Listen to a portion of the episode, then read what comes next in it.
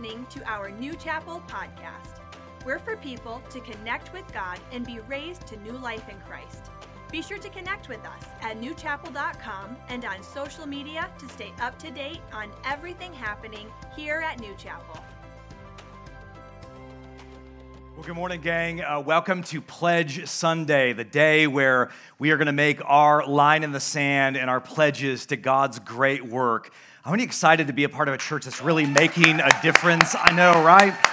And, uh, and today's going to be pretty significant. If you have your Bibles, open with me to Isaiah chapter 54. Your Bible should just be falling over to that spot at this point in the game. I get it. Uh, in Isaiah 54, it was written by the prophet Isaiah to the people, the children of Israel, and it was written in their time of captivity in Babylon. We also know that it's a word from God to the New Testament church. Paul clarifies that in Galatians chapter 4. But we believe at New Chapel that it is God's specific word, a personalized word for our church in this holy moment of our, uh, our church and congregation. So uh, if you are visiting here today, man, you get to hear a little bit about family business. We're letting you in on the inside talk. And it's not that uh, I'm not excited that you're here, I'm pumped that you're here but I want you to know that we're a church that really cares about you. We've made room for you. That's really what today is. Today's a bit of family discussion about where we're going and how we're going to get there. Uh, this journey has been all about focusing on the mission of Jesus in advancing the work of God as we expand this house. And today, at the end of our time together, we're going to give you an opportunity, all of us in the room, to make our pledge toward God. Uh, next week, don't forget, is our miracle offering Sunday. It's going to be a great day. We heard it today, Isaiah 54. Here we go. The Bible says, Enlarge the place of your tent, let them stretch out the curtains of your dwelling. Do not hold back. Lengthen your cords, strengthen your stakes, for you shall expand to the right and to the left. 1792, a 31 year old preacher named William Carey was given the opportunity to preach at a pastor's gathering. This was a pastor's group of Baptist uh, preachers, and they were the pastors of their local congregations. They all came together, and he preached a message. The title of his sermon was Expect Great Things from God and Attempt Great Things for God. His text was none other than Isaiah 54. He did not know this, but that day he would preach a message that would become really timeless. In fact, people from all denominations have looked back at when William Carey preached this message and they call it the deathless sermon. In other words, it has longevity, it doesn't give up, it still fuels people to this day. He preached about the requirement of the church not just to be focused on therefore and no more, but to get outside of the box. He talks about God's uh, uh heart to reach people who are far from Him that we can't just live in the comfort of our homes and our lives and our lifestyle. There's nothing wrong with being blessed, but he said that we need to be people that can't just find our solace in the stuff. We've got to be uncomfortable for Jesus and reach people who don't know him, those who have never heard. Amen, somebody? Something caught in the heart of those pastors that day. A shift happened. Modern leadership would call this a tipping point. And these preachers, they went back to their churches and brought that fire, like something was ignited in their hearts, and they lit their congregations on fire. They got excited. He launched, William Carey, that day, the beginning of the modern missions movement that we know up until current days. At first, there were thousands of people that begin to go out to the missions field, and now today, millions have gone to the furthest stretch of the globe. He revitalized the mission of God in his generation, and it was from Isaiah 54 that he preached expect great things from God, attempt great things for God. And I believe this, maybe you believe it. The same passion that lit hearts in 1792, God is igniting that in this church today. Amen, somebody? I believe that. We see it, we see it happening. So, what does it say in the text? It says, enlarge the place of your tent, the place of your tent. God is, is literally speaking to them uh, about a tent, but also spiritually and symbolically speaking about other and greater things. Now, he's talking about a tent because the, the children of Israel, they understood this They were a nomadic people of God and they had to move all the time. They were very familiar with the tent and how it worked. They knew what happened when you expanded your family and how you had to put the, the outstretch of your tent up a little bit, add another flap out there. They understood this type of thing. They got it. And they also understood the symbolism that the tent is really a picture, a symbol of our life two big things. The first uh, symbol that I think it's really difficult to miss is the fact that the tent is symbolic for our physical life, your physical body, your existence in this world. And some of y'all are looking at me like, well, Pastor Joe, I believe that's true. I'm a little bit older and I have enlarged the place of my tent. You know, some of you have stretched out. You've got the marks to prove it. some of you men, you have little holes in your tent. I don't know. But uh, physically, our life is a little bit like a tent. What does that mean? It's fragile. I think that a tent is, is fleeting or momentary, it's temporary, and so is life. Life is a lot like a tent. And, and the reality of that is something that either consciously or subconsciously we try to avoid the conversation of our own mortality of our own existence. It's something that we don't want to really think about. We don't want to, we don't want to contemplate the brevity of life because life is short. And so, what do we do? We, we try to immerse ourselves in other things. We try to immerse ourselves in entertainment. We try to uh, immerse ourselves in our career or, or success or in our stock portfolio, anything to take our attention off from the fact that the days are flying by. And we can feel, we have the feeling of more security and control. And perhaps it's control that we know in our heart of hearts we don't really have. As we approach Isaiah 54, we're confronted with the shortness of this life, that we will not be here for a long time. And I believe this that's a good thing that we confront that. That should shake us a little bit, right? That, that should inform how we value this life and the time that we have. Because this fleeting life, my belief is, for my study of the scriptures, it should be used for something greater than what we're currently living. There's a bigger purpose in your life than just living a life where you're just grinding it out at work and maybe we'll go to our favorite restaurant here and there, have the friends over, you're just living for the next weekend. No. God doesn't want you to put your life on hold and just live it on the weekends. Your life is for living, and He wants you to live it on purpose with a purpose that's bigger than the life that you're living today. Amen, somebody? Life is fleeting. We need to use it for something bigger. So the tent represents life, yes, our physical life, but I think it also represents our mindset. It represents our thoughts. It's our perspective because a tent can expand and a tent can collapse. And we have to be people that understand that our perspective in life must be stretched. I'm here to tell you that oftentimes in the Bible, and certainly if you attend a good church, you're going to be confronted with the brutal facts the fact of the matter is, the way that you're thinking needs to change. Isaiah 54 challenges us to confront our current reality, but to confront it with faith, to, to change our perspective along the lines of what God would have for our life. And, and you need to realize that your thoughts naturally today are too small to contain the bigness of our God. You're going to have to change the way that you think, rewire a little bit, reprogram. God's purpose is big. Now, that's why we have to be intentional about it. We have to be thoughtful about how we, how we place our mind. What are we thinking about? Kai and I recently we found a little life hack. We both have Audible and we're listening to the one year Bible. Kai is listening to it at 0.8 speed, real slow. And she's got like James Earl Jones showing up, talking about what Moses did, you know, all that kind of stuff.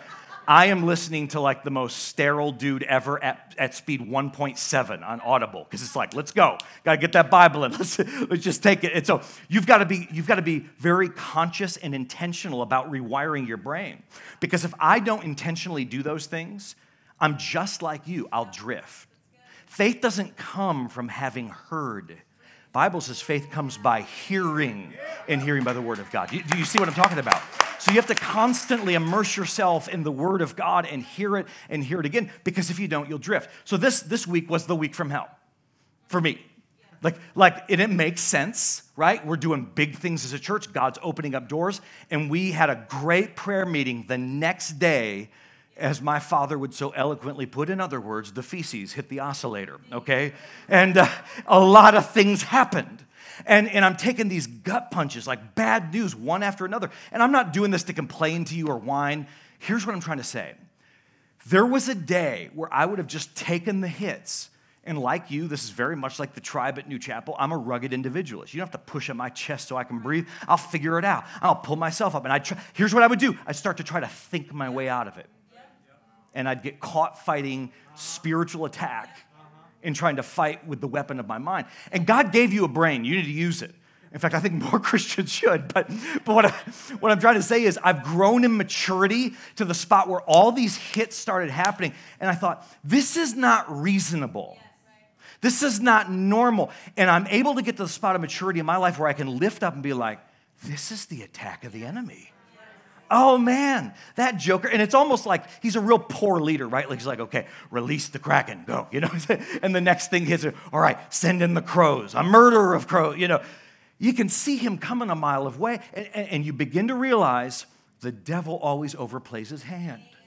So I'm able to take hands with my family, and we prayed and took authority over the attack of the enemy. We're already beginning to see the attack recede. And here's what it was God wanted me to get, uh, get distracted. He wanted me to get overwhelmed. He wanted me to get narrow about things, not to spend the time in prayer to, to bust up the unity that we have. I'm not doing that. I'm not biting at the attack. But here's why, here's why I'm saying that. I've had to change my perspective. I've had to change how I approach these type of issues and not just see them as these little hits that I'm going to take and I'm a man's man, I'll take the hits. Uh-uh. I have a God who's bigger than me, who can work things out better than me. Amen, somebody? And so I can pray, I can use my mind, but I can trust him. Here's what I'm saying, jot this down. If we approach God with an inaccurate perspective, you're going to miss the opportunity to house the miracle that he intends for you. If you approach him and you think one way, but God has bigger for you, you'll at least miss out on the difference, perhaps even more. Say amen, somebody. There's a passage in the New Testament, and, and honestly, especially for me as a preacher, it's, it's a fairly terrifying prospect if you read it. Jesus goes back to his hometown to preach. And as he's preaching there, he preaches a sermon and he gets ready to minister to the people. And as he begins to minister, he hits this block. This is what it says in Mark's Gospel, chapter 6. Scripture says this Because of their unbelief, because of their unbelief, he couldn't. Now put that in your theological pipe and smoke it. He couldn't. This is Jesus. He's God, right? God couldn't, he, Jesus couldn't do any miracles among them except to place his hands on a few sick people and heal them. And he was amazed. Here's what he's amazed at. This is what I don't want God to be amazed about my life. He was amazed at their lack of faith. So, so, so they didn't see Jesus as the Messiah, the Son of the living God. They didn't see Jesus as, as the incarnate God, the wonder working God, the one who walks on water, the one who's nothing's impossible. They didn't see Jesus that way. What did they see him as? Much smaller than he actually was. They saw him as Mary and Joseph's son. That's who they saw grow up in their midst. They saw him as average and ordinary, and their perspective was small. That's why the Bible says that we need to magnify the Lord. Do you know when you magnify the Lord, you're not making Jesus any bigger? He's actually big enough. Okay? You're not you're making him bigger in your perspective. You're making him bigger in your perspective than your problem. You say, "Well, pastor, what does that do?"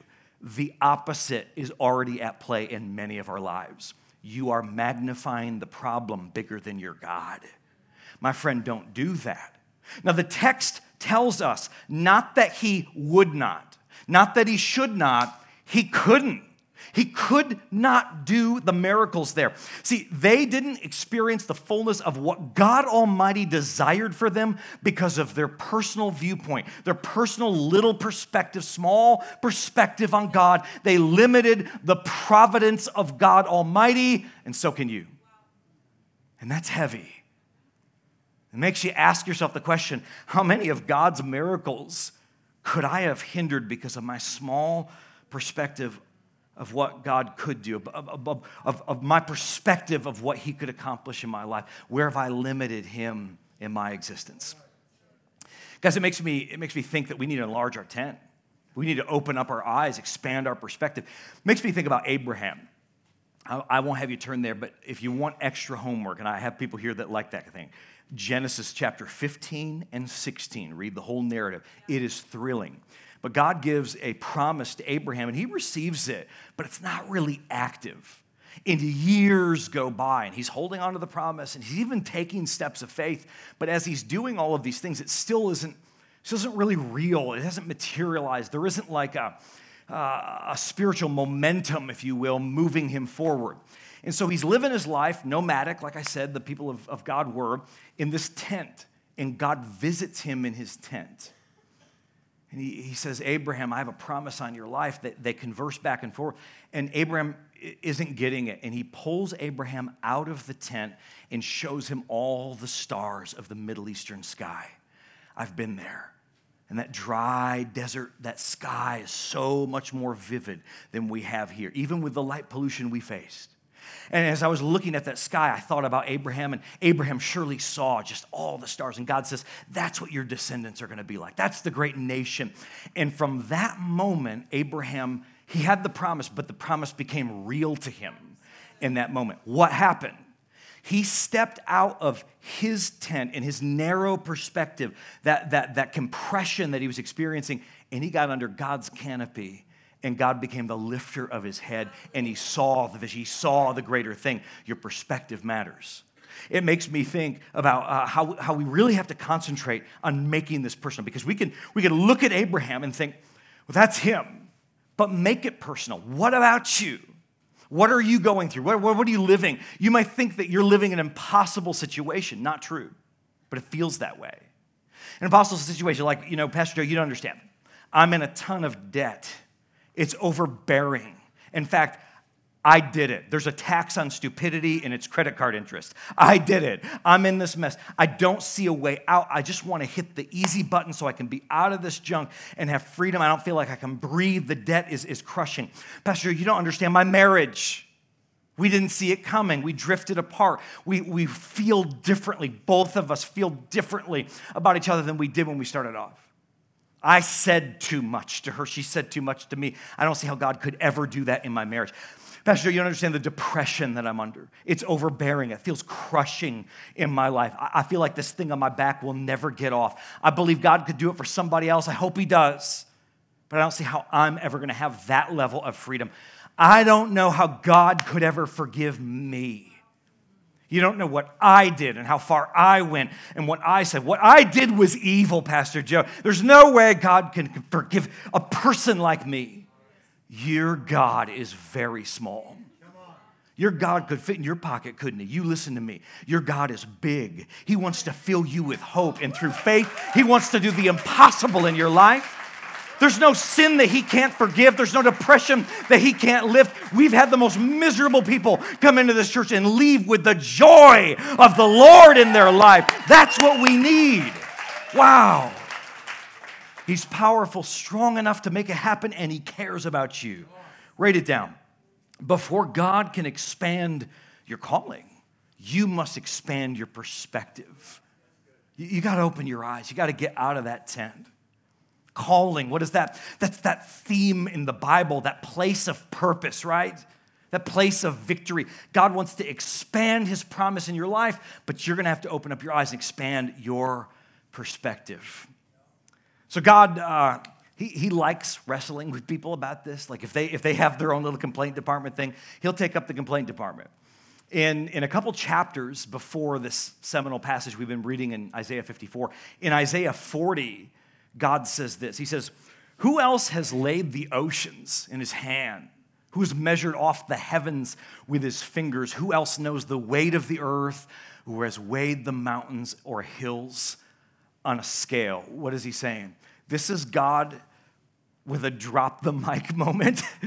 and he's like, listen, you think your problems are impossible? The whole world fits in the little wrinkle of my hand. I measure the universe with my fingers. Like, what are you saying? Isaiah 40, uh, a couple verses later, verse 21 Haven't you heard? Don't you understand? Are you deaf to the words of God? The words He gave before the world began? Are you so ignorant? I mean, he's throwing down a little bit of like throwing mud at the wall. This is inner city Newaygo, everybody. Like, you ignorant? Like, do you not understand my goodness and my power? He continues, verse 22 God sits above the circle of the earth. The people below seem like grasshoppers to him. Those people giving you problems, they're nothing for me. He spreads out the heavens like a curtain. Here it is, and makes his tent from them. What is he saying? He's saying you've got to get out of the compression of your tent and look around. My tent, my perspective is big. Side with what I've said before this world ever fell, and you'll find my. That's what God is challenging us with because He's bigger than you realize. He has more resources than you could ever imagine, and His power to heal and forgive are unmatched in this world. Are you with me, everybody? That is the power of your God. Okay, back to Isaiah 54. What does it say? It says, Enlarge the place of your tent and stretch out. You might not know this about me. Uh, I hate stretching. Okay? When they'd be like, hey, bend down and touch your toes, I'd be like, I have done that, you know? And, and the older I get, what am I, I mean, mid 20s now? Not that funny. And, um, you know, but the more you stretch, if you start stretching, the more you stretch, they'll tell you, the more that you'll be able to reach those things. The more you stretch, the more that there's reach.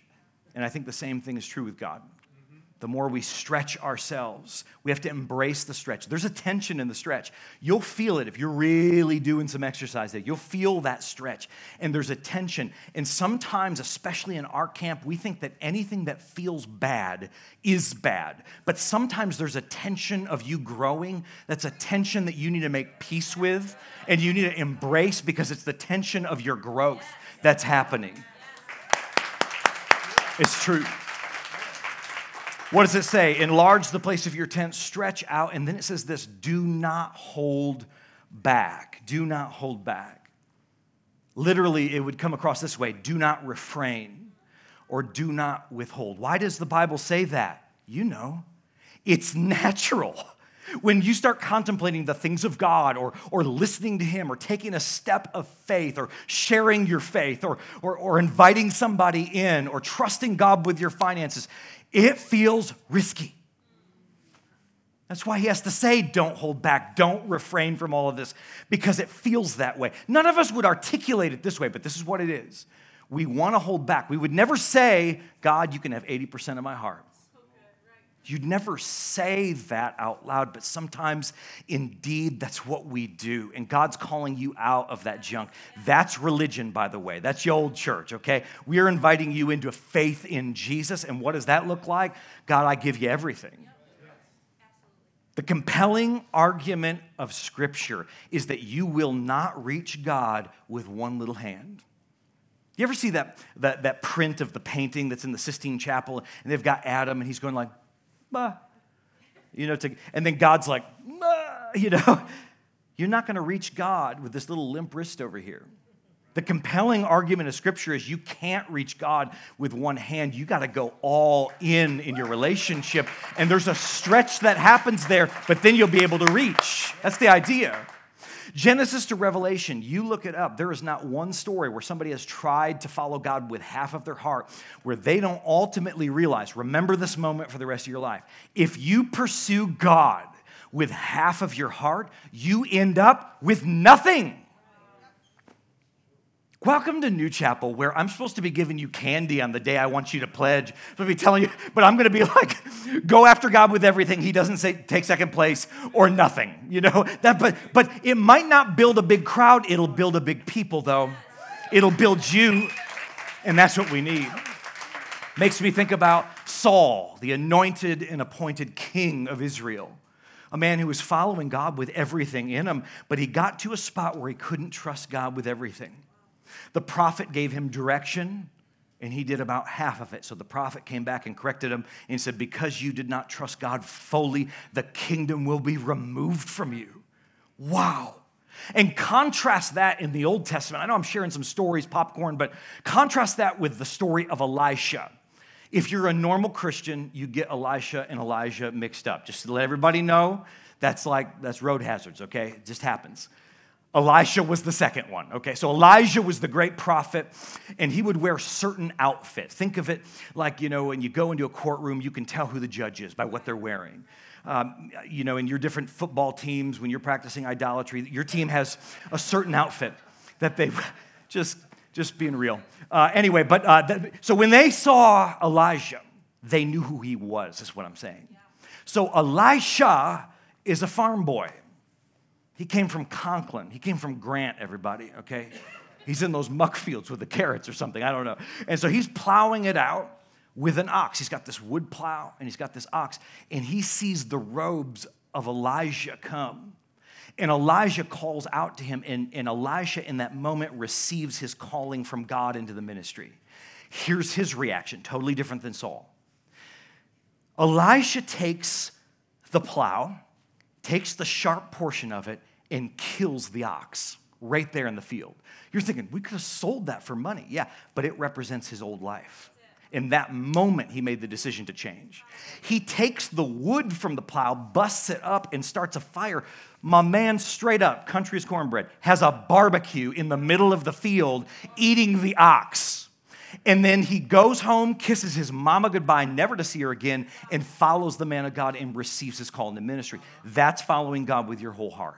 God, whatever you tell me to do, if you tell me to run through the wall, I'll do it because I know I'm going to jump through there and, and, something out of a cereal box. It'll be Lucky Charms. It'll be gold at the end of the rainbow. I'll follow you with whatever you tell me to do. I trust God. And I want that for you so bad that no matter what He asks, you're willing to take that step. Write it down. It's true. God requires total surrender. Prophet Jeremiah says it. He says, You'll seek me and you'll find me when?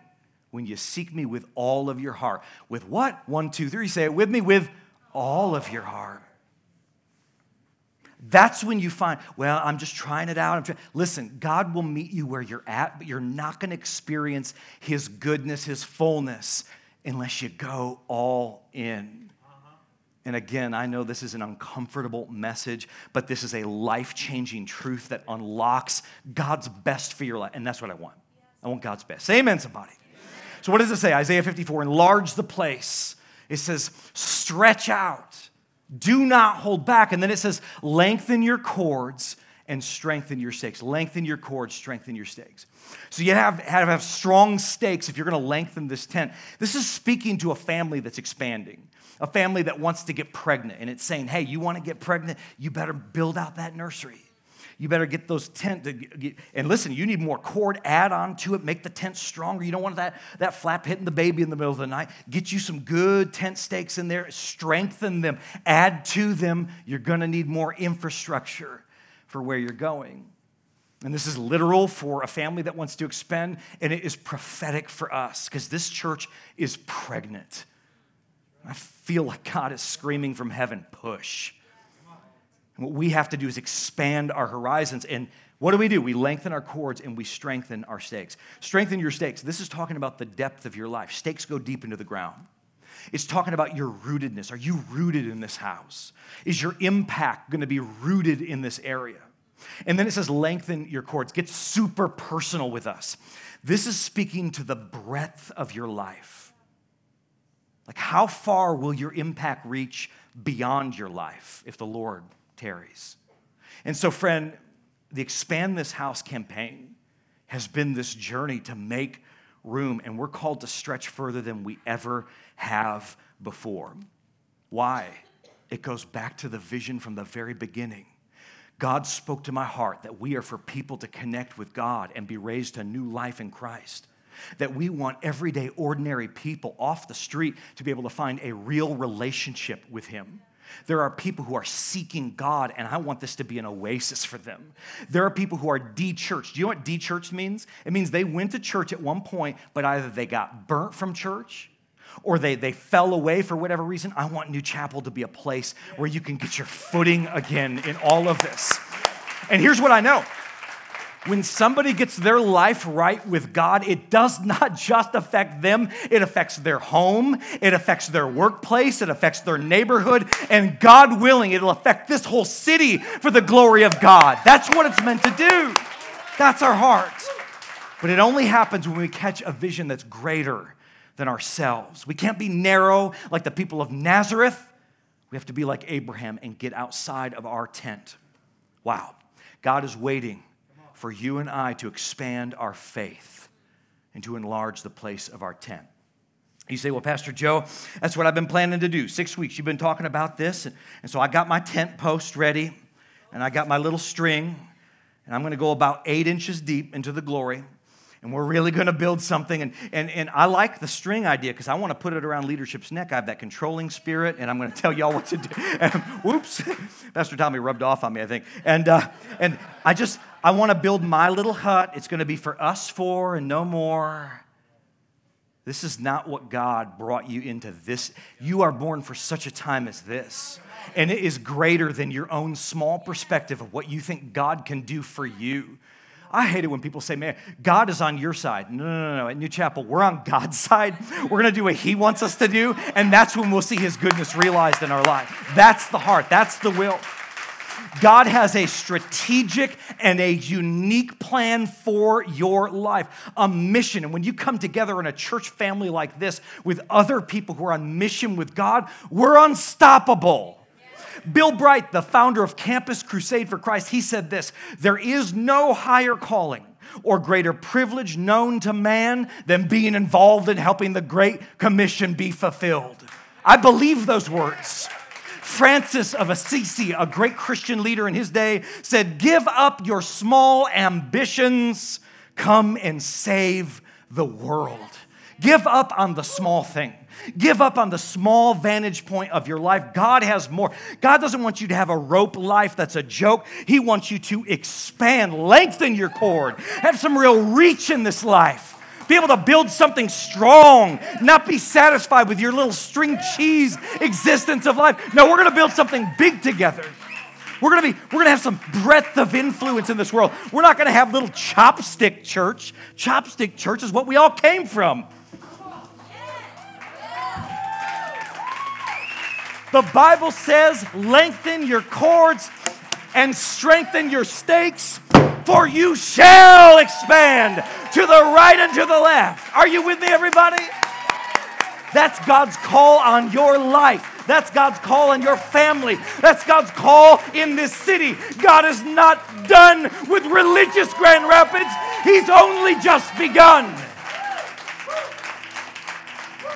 Sit down. I got to finish this message. My lantern. Because of the stretch of your sacrifice, people who are all around us will know our God, and those who are not yet born because we're gonna stretch and we're gonna sacrifice. We will make space for them. I am not gonna live my life, have another cup of coffee, have another slice of pie while a generation is going to hell. No, we're gonna put the line in the sand. And that is why we pledge. Write it down.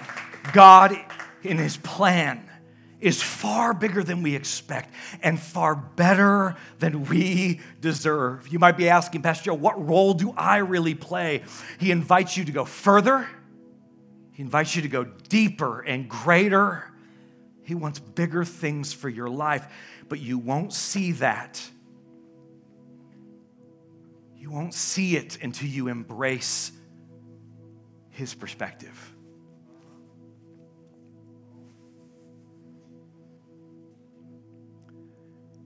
Let's pray. Oh God, we want your best. We want your mind about things. We give up on doing things our own way. Father, I pray for my church and those that feel the great call of God I pray that they would respond to that, that they would obey you. And God, when they do, I thank you that you reveal your goodness to them.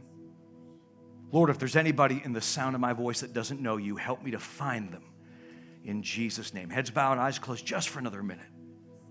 If you need to have your life be made right with God, the Bible says whoever calls on the name of the Lord will be saved. When you make him Lord or boss over your life, you'll have eternity in heaven and you'll avoid a Christless hell. But His life will rush into your heart today. If that's you in this place, I want to pray with you. Church, pray it with those people who are giving their life to Christ today. Pray it out loud with me. Dear Heavenly Father, thank you for sending Jesus to die on the cross in my place for my sin. You raised Jesus from the dead I say Jesus is Lord. Forgive my sin. Put your spirit in me. Thank you for saving me. Thank you for making all things new.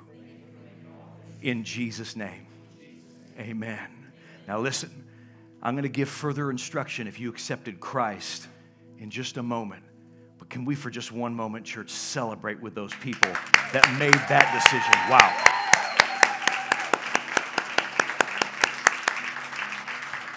And so we come to now.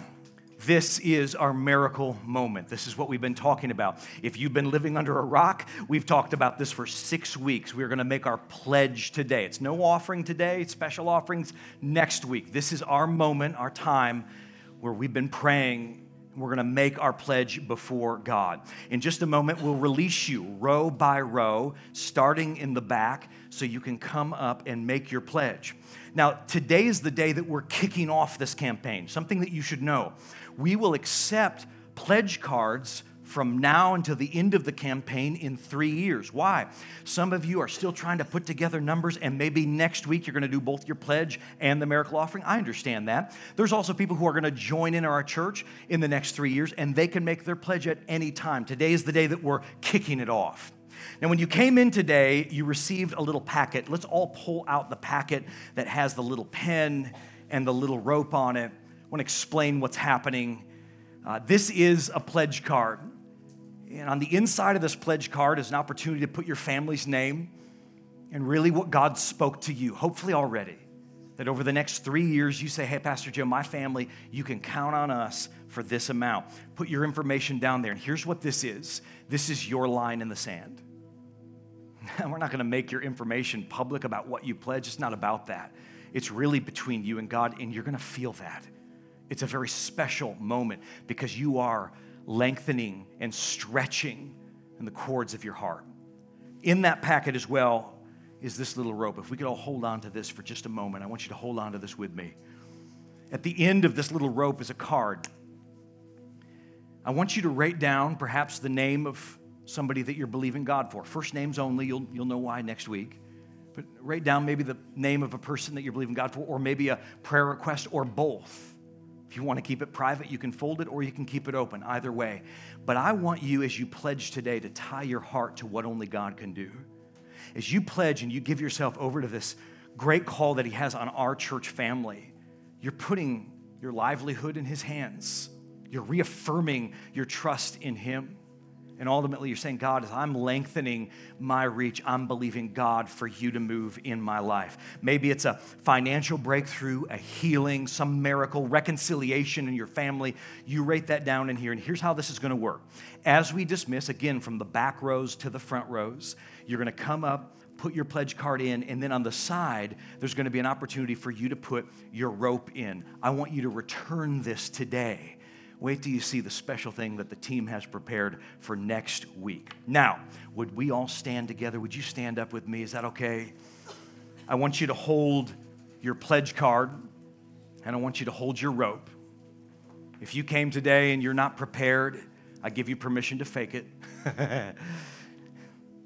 but many of us are making a real sacrifice today. We're making a real covenant promise with God. And as we worship, the ushers will dismiss you. Please don't leave your row till the usher dismisses you. And this is like old school communion. Y'all remember when we used to have those plates at the, up at the front? So we're using like usher plan B for communion, okay? So you're gonna come up and then you're gonna go back to your seats. Please stay because I wanna pray all together before we dismiss. Father, we trust you in this holy moment as we make our pledges. We covenant our hearts with you. In Jesus' name, amen and amen. Stand and worship. Lift your hands for the blessing. The Lord bless you and keep you. Make his face shine on you, be gracious unto you. The Lord lift up his countenance upon you and give you his peace. And as you go, see you next weekend. Love you guys. We hope that you were encouraged and brought closer to God during this message. You can listen to any of our past messages and series either on this podcast or on newchapel.com/watch. And be sure to connect with us on Facebook or Instagram to stay up to date on everything happening here at New Chapel.